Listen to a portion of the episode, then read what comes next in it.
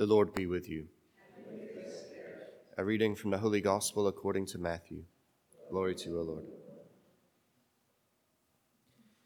Jesus came from Galilee to John at the Jordan to be baptized by him. John tried to prevent him, saying, I need to be baptized by you, and yet you are coming to me? Jesus said to him in reply, Allow it now, for thus it is fitting for us to fulfill all righteousness. Then he allowed him. After Jesus was baptized, he came up from the water, and behold, the heavens were opened for him, and he saw the Spirit of God descending like a dove and coming upon him. And a voice came from the heavens, saying, This is my beloved Son, with whom I am well pleased. The Gospel of the Lord.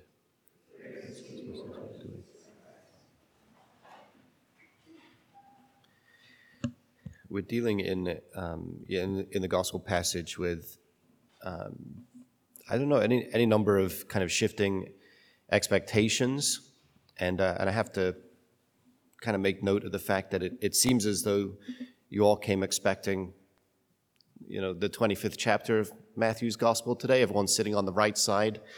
Um, sitting on the right side of the church, it's it, you know it, it's somewhat unnerving. Do you know? It's somewhat unnerving, but you know, whatever. We'll persevere. maybe, maybe you're challenging my expectations of a of a well distributed population, like through the through the church, and uh, you know, you're you're messing around with my my own tendencies towards perfectionism. But that's okay. You're perfect just as you are, or something. uh, I'll get over it. Yeah, it's uh, don't worry. Yeah, don't worry about it. Um, no. So you know, the, the, the uh, verses immediately preceding this in the, in the Gospel of, of Matthew are, are, John's kind of declaration of, you know, what, what this coming figure, the figure coming after him, what, what he is like and what he's expected to do. And there's, there's language like, you know, burning the, burning the, um, the chaff in everlasting fire, like this, this kind of thing. And then Jesus comes to him and, uh, you know, instead of walking on, on the scene and, um, I don't know, g- grabbing the two by four that everybody, that John is hitting everybody with and start swinging it around, um, you know, he's going to submit himself to this ritual baptism that John has been offering for repentance for the people. So this, we, we thought that, you know, this, the radical identification of, of Jesus with, uh, with his people, with God's people, uh, was serious enough in his birth among us, right? The word becoming flesh, Jesus being born among us. Uh, but here we see him identifying with God's people in need of repentance. We see him going into the waters of repentance, of baptism, uh, in order to identify with his people and lead them out into God's promised land. Yeah, this is. Uh, this is a ch- this is a real challenge for for John, and it and it, it might be a real challenge for us as well. Jesus wants to identify with you. Yikes! you know?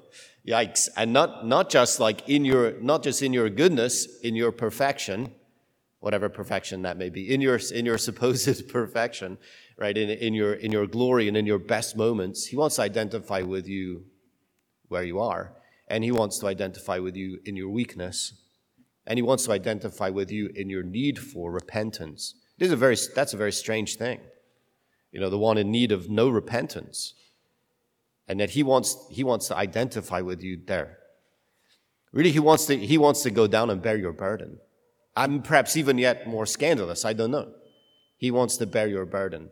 He wants to bear the burden of that beep. I'm going to try to get out of here before the next round comes comes along. This is a crazy morning. Okay, yeah, it is. Yeah. This is the last day of our celebration of the Christmas season. So you just have to go along with that anyway. You have to have a heart of joy no matter how discombobulated my my preaching is today. But anyway, Jesus is, Jesus is there. He wants to he wants to bear our burden. He's and you know what? He's bearing the whole burden. Jesus is bearing the whole burden.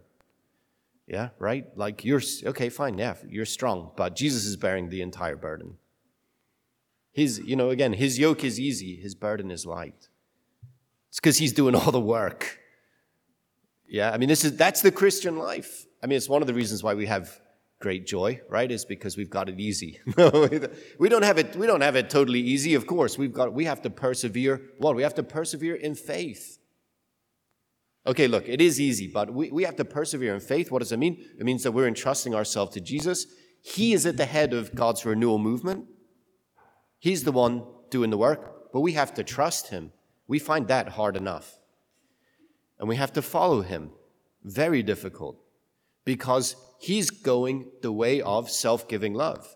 And so we have to also go that way. All the time, everywhere. We have to go that way.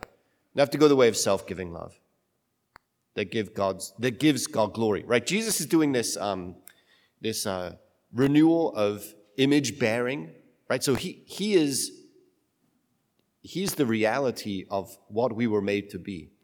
So he is the image bearer par excellence. We're called to be renewed image bearers, which means that we're, we live to give God. Oh, I missed it. Okay, anyway. The next, the next one, maybe. Okay.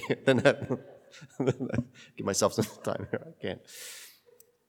We're made to be renewed image bearers, which means that we're made to, to give God glory. Every moment of our lives, we're to give God praise. We're to worship Him. He's to be the, the true center of our hearts and lives. Again, challenge, but we can do it in Jesus, Jesus leading the way.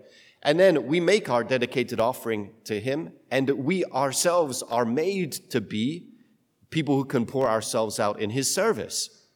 Right? So, worship and praise and service, or prayer and love. That's, that's what we're made to be in Christ Jesus. He's leading the way. But it's, that, that's challenging because we're, we're always kind of drawn to our own magnetism. It's not, we're not that magnetic, you know, but it's, we're, we're drawn to our, we're drawn to ourselves, curve in on ourselves. As St. Augustine says, the nature of sin, right, to be curved in on oneself. No, but we have to keep pushing. We have to keep looking out. We have to keep pushing out.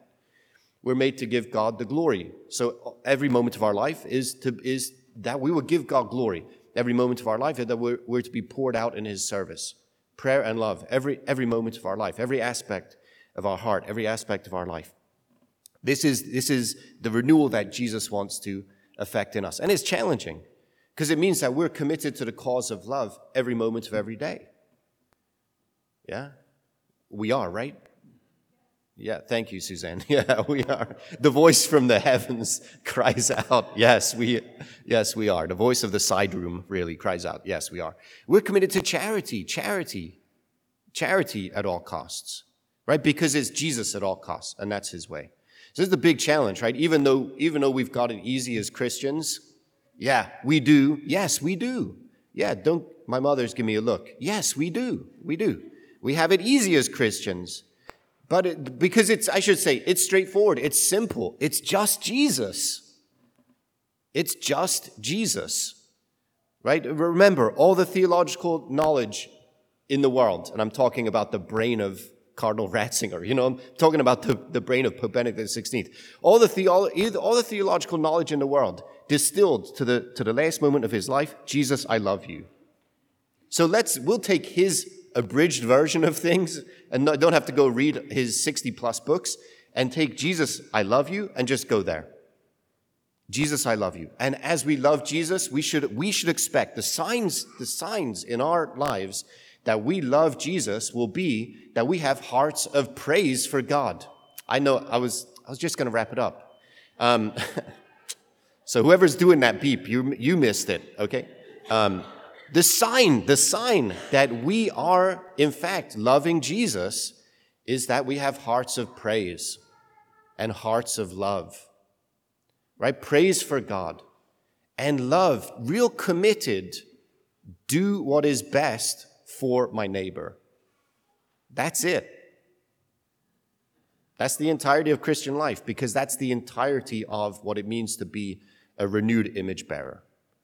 We see it in Christ Jesus, but he also breathes it, his life, into us so that we can trust and follow him in all things.